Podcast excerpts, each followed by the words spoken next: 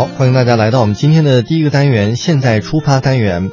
今天呢，要带大家去的地方呢，是一个非常神奇的地方，因为这儿啊被叫做中国猕猴桃之乡。嗯，好棒，好棒，好棒！你喜欢吃啊？我每天都要吃两个。那你适合去。眼睛都在放光了，你知道吗？那你喜欢吃白菇吗？白菇啊，白白菇，白菇之乡，白菇没吃过。是什么？是哪个菇？二菇还是三菇？这个我不知道，但是我知道猕猴桃是最早发源于中国的。哦，是吗？我不仅还吃，我真的还有研究的，就是它最早就是在中国被发现的，后来就引到了外国。我问你个学术问题，嗯，这个猕猴桃和这个奇异果，嗯，有什么联系吗？就是到外国它就叫奇异果了。后来就是给它改良了一下，就这么简单，就这么简单，科学道理就是这样的。味道不一样啊，是不一样啊，就是你不一样的心情就会不一样啊。哎呀，你快听一下人家怎么说的吧，好吗？我们来跟随着我们的记者亚萍来看一看，呃，这个雨欣最喜欢的地方，有最好吃的猕猴桃的地方，江山，去看一看。嗯。带着快乐，背起行囊，迈开脚步，放飞心情，旅游无极限，天下任逍遥。让我们现在出发。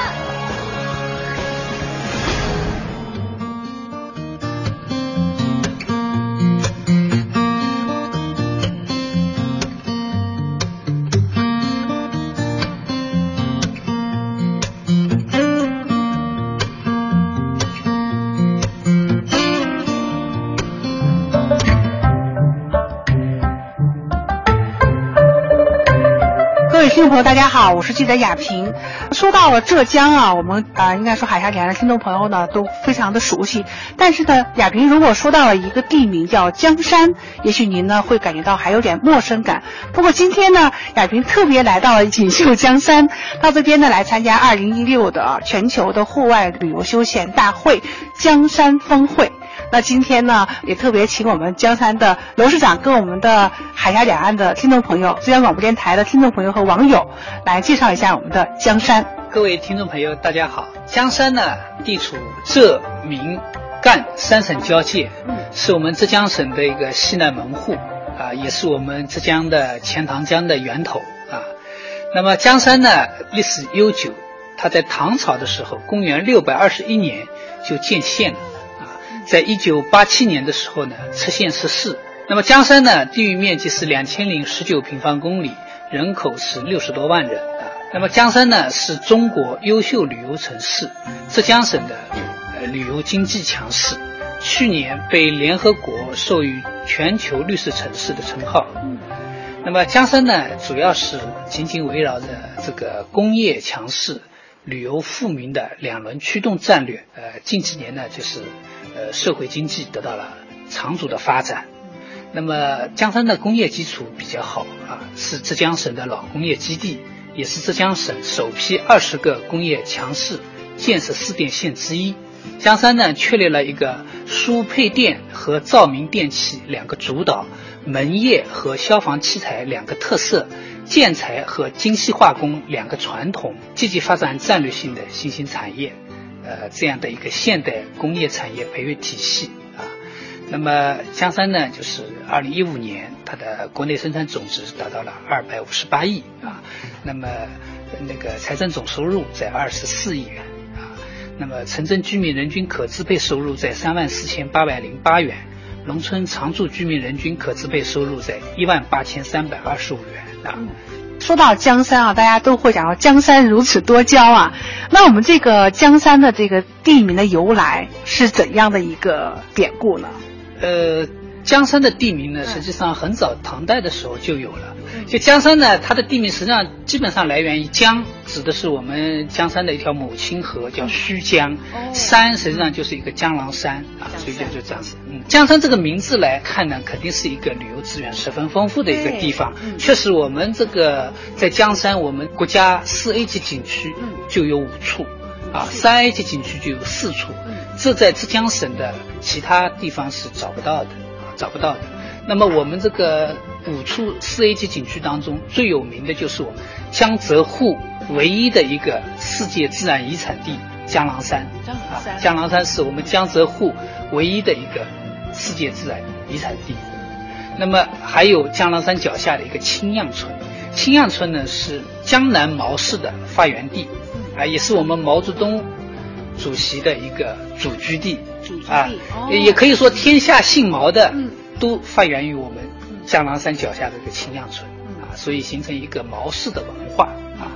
那么另外呢，就是我们有一个仙霞古道的文化，仙霞古道呢，它建于唐代啊，当年黄巢起义的时候啊，为了打通浙江到福建的这条路，呃，由黄巢起义军把这条古道开辟起来。那么后来呢，到了宋宋朝、明朝以后呢，这条古道成为中国海上丝绸之路的陆上通道。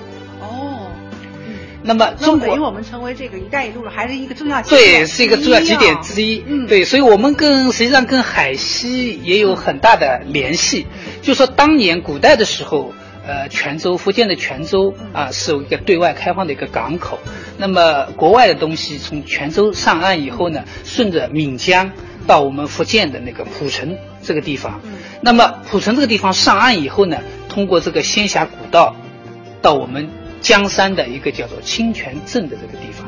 那么清泉镇这个地方以后，再上船，通过我们的胥江到钱塘江，然后通过钱塘江到京杭大运河，然后到北京。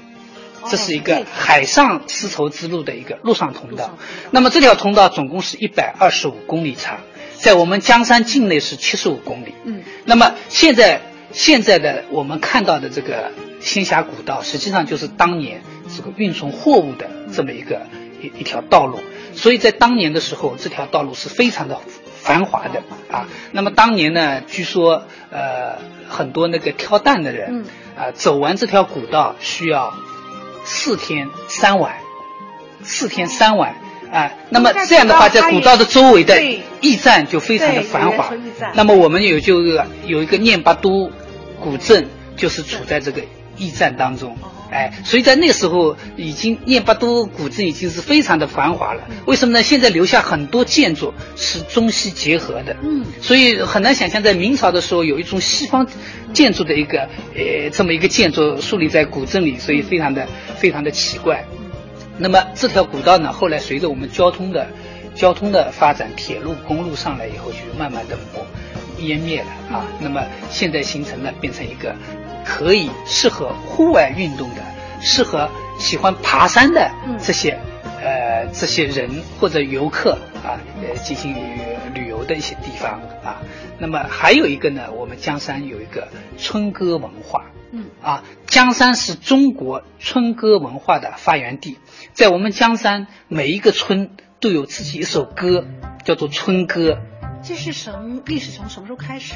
呃，这个历史是从根据我们呃当代就是说要呃文化进村、文化进乡啊，开展这个乡村的文化建设方面，我们每个乡镇、每个村都都来打造了，每都有根据自己村的特色啊，反映这种老百姓的勤劳、勇敢啊，反映我们现在生活的富饶啊，反映我们祖国的强大。所以每个村都有自己的一个村歌。那么后来被国家命名为中国春歌的一个发源地，就在我们这个江山市。哎，江山市。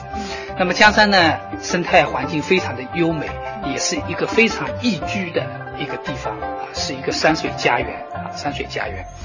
那个我们的境内的森林覆盖率是百分之七十啊，城市绿地是绿地率是百分之四十一，平原绿化率是百分之二十二。啊，我特别是江山境内有三个大水库啊，要碗窑水库、峡口水库和白水坑水库，它常年的蓄水容量达到 四点七亿立方米啊，所以我们江山是一个山清水秀的一个地方，空气非常的好，非常的宜人，适合养生啊，适合呃这个养老啊。我们江山还有一个地方叫做新墩村的地方，它是一个无癌村，几百年来村里村里的人没有得过癌症啊。另外还是个长寿村啊，八九十岁的甚至一百岁老人很多。还有一个叫无蚊村，就夏天没蚊子的。哦，这个很神奇。为什么夏天没蚊子呢？因为这个村里有几百棵的红豆杉。哦，哎、呃，几百年的红豆杉，呃，在在那边啊，所以那个村是一个现在是一个游人。一到夏天就是游人如织啊，很多人来了以后就住在那边，住十天半个月都有啊，也也是一个避暑的一个地方。所以我们也欢迎呃各位听众啊，呃也可以到我们江山来避暑。除了领略江山的大好河山以外啊，还可以啊休养身心来避暑的。